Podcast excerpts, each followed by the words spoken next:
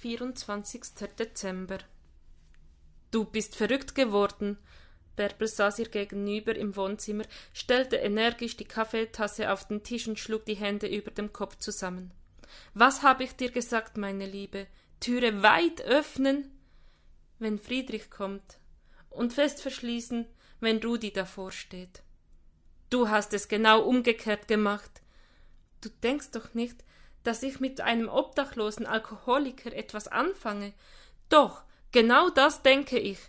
Bärbel, sag mir, dass ich falsch liege. Ich. Oh, ich habe es gewusst, ich habe es gewusst. Du bist verrückt geworden. Martina seufzte. Siehst du hier irgendwo einen Rudi? Natürlich nicht. Na also, Weihnachten liegt vier Wochen zurück und seitdem kein Kontakt. Und so soll es bleiben. Was sagen überhaupt deine Töchter dazu? Nichts. Warum sollte ich ihnen davon erzählen? Du hast es ihnen verheimlicht? Verheimlicht? Ich bitte dich, ich bin erwachsen, muss doch meinen Töchtern nichts von meinem sagen. Bärbel runzelte die Stirn. Meinem was? Ich weiß nicht. Hör zu, Du greifst jetzt zum Telefon, rufst Friedrich an, sagst ihm, du hast Lust ins Theater zu gehen. Nun, ich. Ich habe seine Nummer gar nicht mehr. Nicht dein Ernst. Doch. Aber er ist der Mann, den der Himmel dir geschickt hat. Bärbel stöhnte. Dann erzähl mir wenigstens, was für ein Kleid du dir dieses Jahr zu Weihnachten geleistet hast. Ich brauche dringend ein anderes Gesprächsthema. Ich habe gar nicht damit angefangen. Martina griff die Kanne. Und das Kleid habe ich ausfallen lassen. Möchtest du Tee? Danke, nein. Ich muss gleich los. Bärbel lächelte.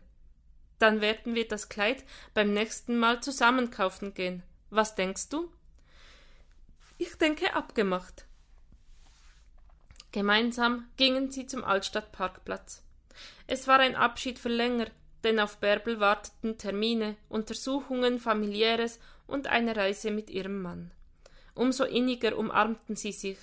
Wehmütig winkte Martina dem Auto nach. Durch die Fußgängerzone schlenderte sie zurück zu ihrem Haus. Viele Leute waren nicht mehr auf der Straße, die Läden hatten bereits geschlossen.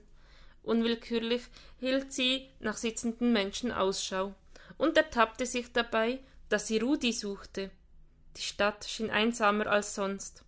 Ihre Schritte hallten. Einen Moment blieb sie stehen und betrachtete die Auslagen hinter einem Schaufenster. Doch Schulranzen und Buntstifte interessierten sie nicht wirklich. Und so ging sie weiter, bog in ihre Gasse ein und warf einen Blick zu Strohmeiers rüber. Die Nachbarn saßen beim Abendbrot und ließen wie gewöhnlich die Vorhänge offen. Einen Moment erlaubte sie sich, unverhohlen hinüberzuschauen, dann schritt sie energisch auf ihre Haustür zu. Aus der Nische löste sich ein Schatten. Erschrocken hielt sie inne, starrte auf das Etwas, das, au das sich auf sie zubewegte, und erkannte einen Mann. Groß, Winterjacke, Mütze, markante Gesichtszüge. Rudi, bist du es? Ich wollte gerade gehen, dachte, du wärst nicht zu Hause. Ich habe meine Freundin zum Auto gebracht. Du, ich habe dich lange nicht gesehen. Ja, ich wollte mich verabschieden. Verabschieden? Er nickte.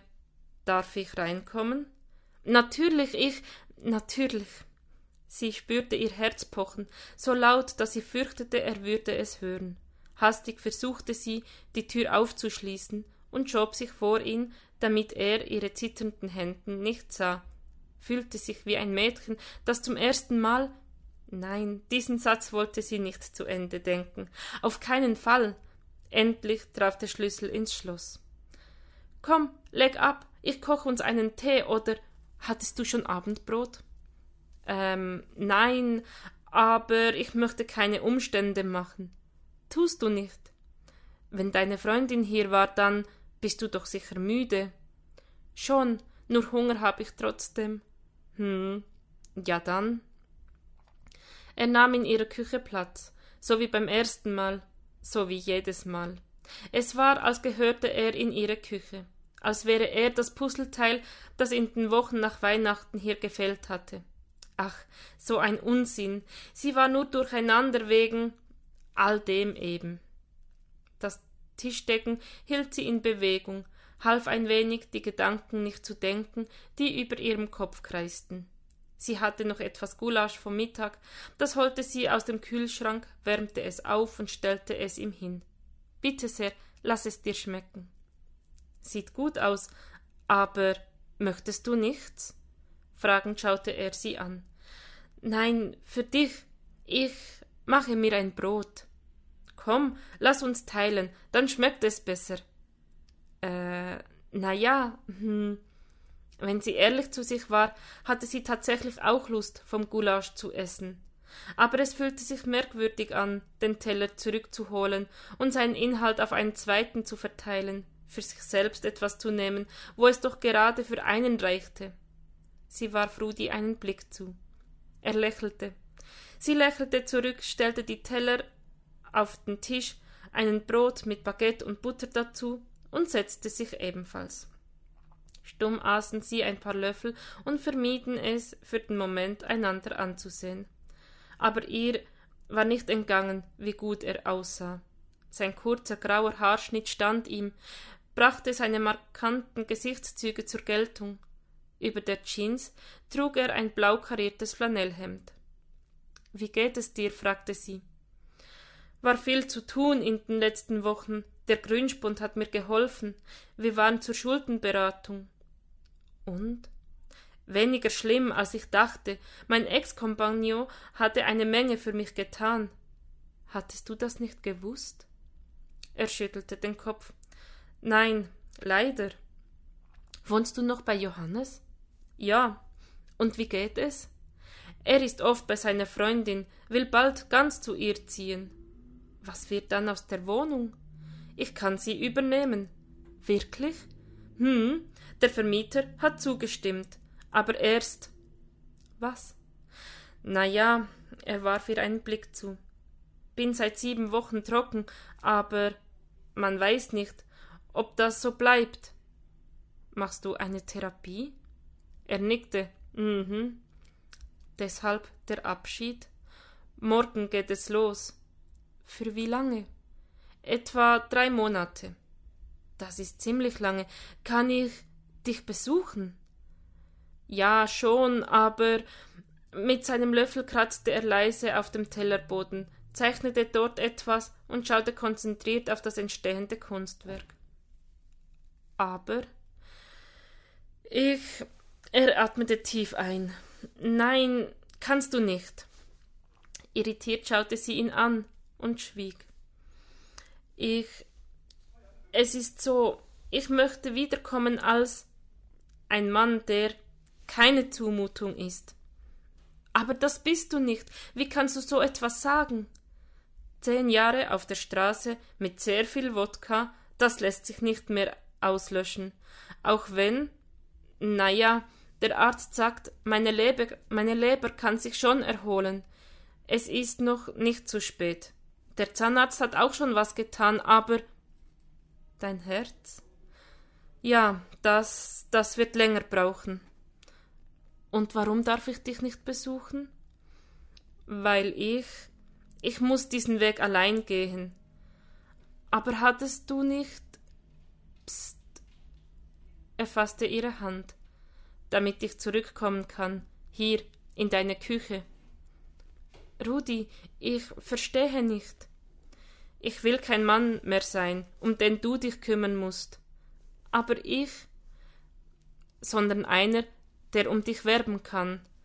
Seine Worte füllten den Raum, ließen sich in keine Ecke verdrängen, denn seine Augen, die direkt in ihre sahen, hielten sie fest. Ich werde jetzt nicht sagen, dass ich dich liebe und mit dir leben möchte, das wäre vermessen. Diese Worte heb ich mir auf für den Tag, an dem du Ja sagen kannst, wenn du, wenn du willst. Sie schluckte. Ihr Herz brannte, so sehr, dass sie fast nicht mehr wusste, wohin mit sich. Ich, ich werde warten. Er lächelte. Sie lächelte zurück. Es war ausgesprochen. Dann werde ich jetzt gehen. Ich habe noch einen weiten Weg. Mhm. Schweigend erhob er sich. Sie folgte ihm an die Tür, half ihm in die Jacke, kalte Luft von der Straße wehte herein. Auf seiner Schulter klebte ein Fussel. Sanft strich sie darüber, bis er verschwunden war. Dann kam ihr ein Gedanke. Warte kurz, sagte sie, verschwand in ihr Wohnzimmer und holte aus dem Weihnachtsschmuckkarton im Schrank eine ihrer Kugeln heraus. Lächelnd ging sie damit zu Rudi zurück und gab sie ihm. Eine Tannenbaumkugel? Die ist sehr schön, aber was soll ich damit? Ich habe sie selbst bemalt. Nimm sie mit. Wenn du zurück bist, erkläre ich dir, was sie bedeutet. Okay, danke. Er fasste ihre Hand und zog sie ein wenig zu sich. Wir sehen uns? Urplötzlich streckte sie sich auf die Zehenspitzen und gab ihm einen Kuss, bevor sie Wir sehen uns antworten konnte. Sie fühlte sie seine Arme um sich und spürte seine Wärme. Zärtlich strich er eine Haarsträhne aus ihrem Gesicht. Dann schob er sie vorsichtig zurück, ließ die Kugel in seine Tasche gleiten und schlüpfte nach draußen. Sie lehnte sich gegen die Tür und versuchte zu begreifen, was gerade geschehen war. Aber sie fühlte nur eines Rudi war die Antwort auf ihre Gebete.